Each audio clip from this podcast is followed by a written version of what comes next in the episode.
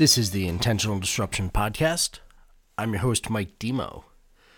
Today, I wanted to share lessons from my time teaching a fifth grade class, the curriculum provided by Junior Achievement. If you're not aware of Junior Achievement, they've been around about 100 years, and in the current iteration, they're teaching kids to be prepared to excel post high school into careers. I purposely chose the fifth grade class so that I could have some more in depth conversations. The fifth grade curriculum involved our nation, it involved entrepreneurship, business ownership, competitiveness on a global marketplace. And I felt that that would be a very good place for me to start and provide value to them. So, how does the process work? This was done through my broker dealer that I clear through, and uh, they needed volunteers to do it. I figured I haven't done a in person training for, geez, got to be two years now. So, good experience to teach 25 fifth graders the content. In hindsight, I needed another three hours of prep for this, which is actually pretty wild because I spent a good four hours on prep to do this one day of training, but when you haven't done something before and it's not your content, it's hard to get everything right the first time. And that's one of the things when you look at teachers, they do fantastically. It's being able to control the room and control the tempo and the pace of the plan. We go through the introductions and tell them a little bit about myself it was obviously the week of Veterans Day and the Marine Corps birthday, so introduced how I'd spend some time doing that, how I'd run a business, run a business into the ground, and then am running a successful business. I did all that because I wanted to be able to tell them that it's not just, hey, I ran a business and I made millions of dollars and life was sweet the entire way. And I didn't want them to get that opinion because later on in the coursework, I had to explain how businesses price items and the risk premium that is attached to entrepreneurship and they were very fascinated with some of the you know top line numbers and all the other stuff that we talked about. But i broke it down to them the same way i break down for my clients. So when i'm talking about my fee or as a business owner your fee with your client it's really about value. And one of the first exercises we did it sounds so in hindsight, it sounds a little bit cheesy, but it was in the book, so we did it. Um, the value of a pencil. Now, thankfully, with my son Ryan, I have some books uh, called The Tuttle Twins. And one of those books is called The Miraculous Pencil. So I am extremely spun up on what it takes to make a pencil. So I was able to leverage a lot of what I talk with my two year old about for this fifth grade class and we go through. So we did a pencil and we did a water bottle. And the exercise is pretty interesting. So on your desk, as you're sitting there, write down two items that you have and what you would sell them for. And I did the water bottle first. And I got a couple people give answers, and there was a range from $8 to $25 which was helpful for a lot of the other trainings that we did throughout the day. So we asked, starting at the low end, we asked, so why why would you sell that bottle for eight dollars? And apologies for the stutter. I was removing the kid's name mentally. So I'd sell this bottle because you know it's used, um, but I like the way that it looks, and I think it holds water well. It was the crux of how it was explained to me. So, guard, sweet, but that's great answer. So, put up the features and you know what it does for them, and we worked our way up to the twenty-five dollar bottle. And some of the kids were in disbelief, but one of the kids had an interesting insight. Like, well, it's got my brand name. Like, oh, all right. Tell me a little bit more, my man. To explain, you know, if I've had this bottle endorsed by me or my friend who's hella cool, then, you know, it's worth more because people want it. What he was talking about is aspirational marketing, which is a fascinating thing that some people can see what's being done to them. So that was pretty cool. But one of the kids had a bottle that's actually made pretty decently. So we talked about the features and everything else. This ended up being the $25 bottle. And it was, you know, nice. Had a little bit more features. But the kid didn't sell it as much as just say, hey, here's what it is, and this is what it's worth. So I went back to talking a little bit about you know the entrepreneurship journey and building value for your client.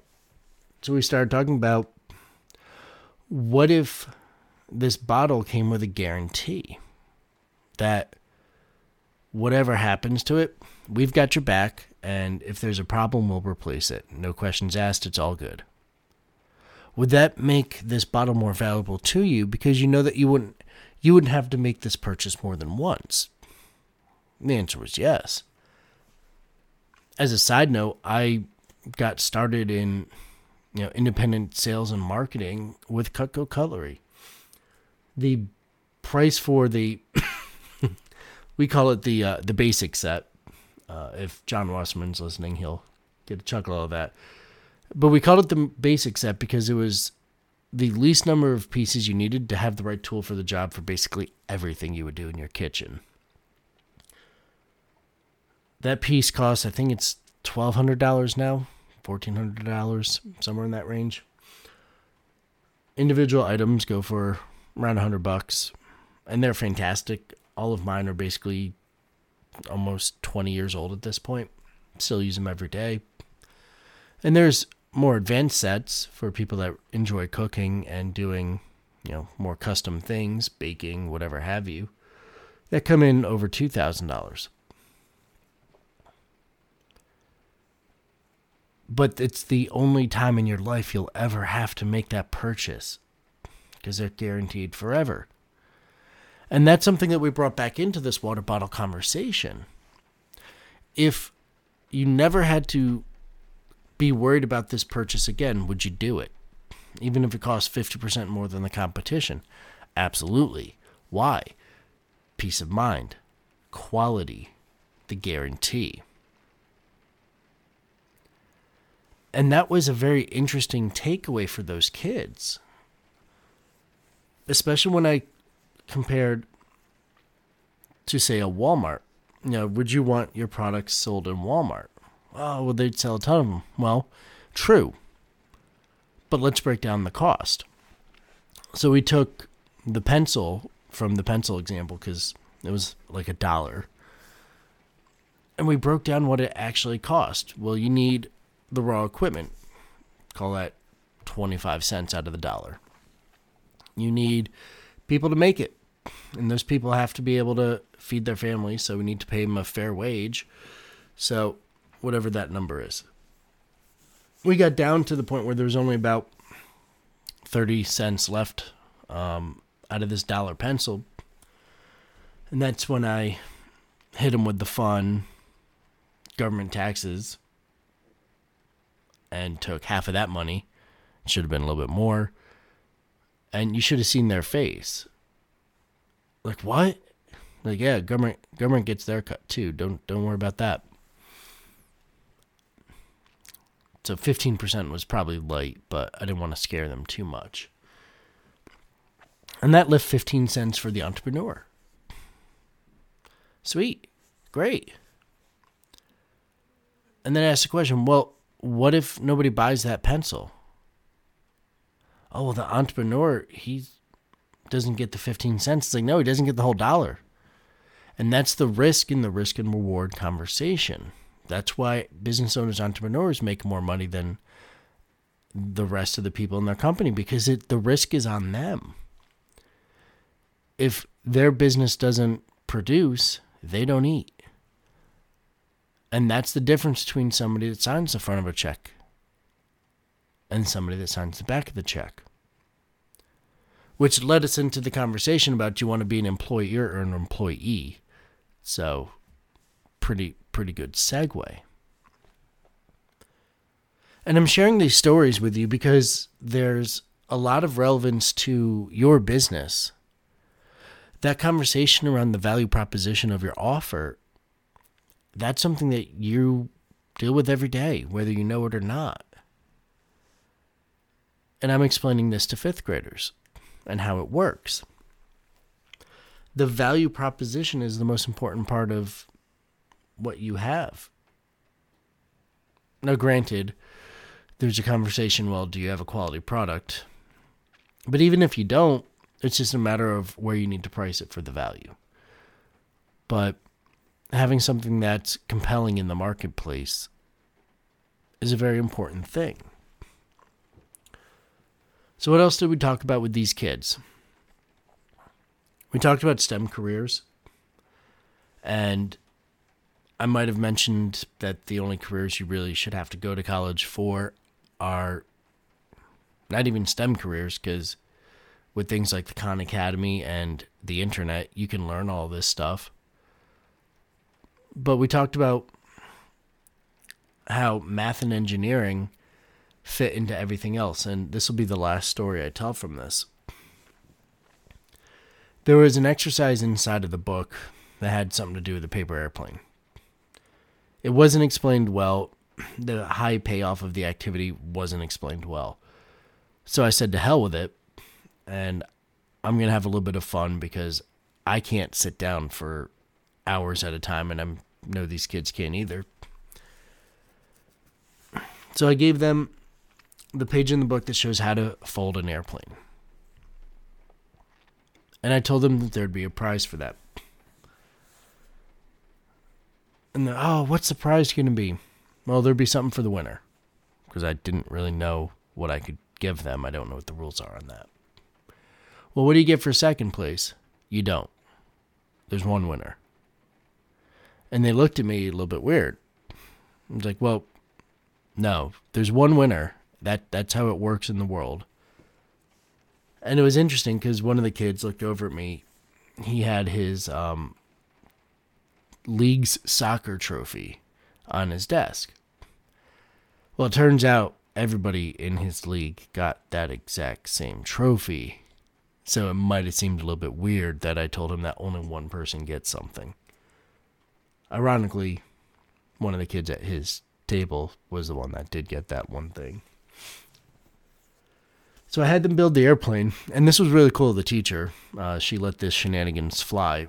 Uh, what I asked her to do We'll see which one would go the furthest. So she cleared the hallways out, and she would take the kids two at a time to go shoot their shot, as it were, with their paper airplane. And it was interesting how some kids picked up on it and understood the assignment, and some weren't able to spatially understand how things came together. And it was very interesting for me because I was always on the higher achieving side of whether it was math, science, reading, comprehension, whatever it was. Um, even though I didn't do my homework, I was that dude as far as execution went. And it was interesting when given the ability to use the creativity a lot of people couldn't execute it. And I'm not sure why that is. I mean, heck, by fifth grade, I think we were building planes that could do like three different loops and all sorts of wild stuff. Maybe that's not a part of the gig nowadays that people have, you know, iPhones and stuff, but it was interesting to me because I didn't give any instruction on how to do it. There was a page and it showed you how to build an airplane.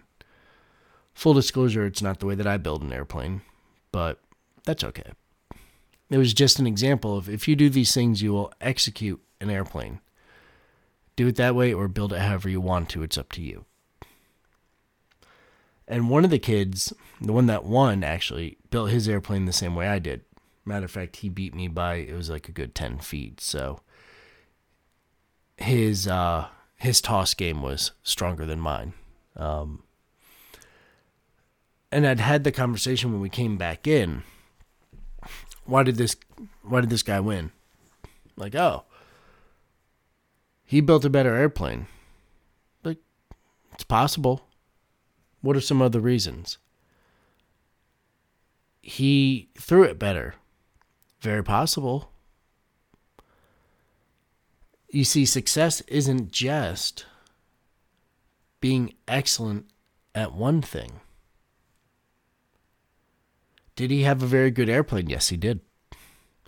Did he have a very good toss game? He did.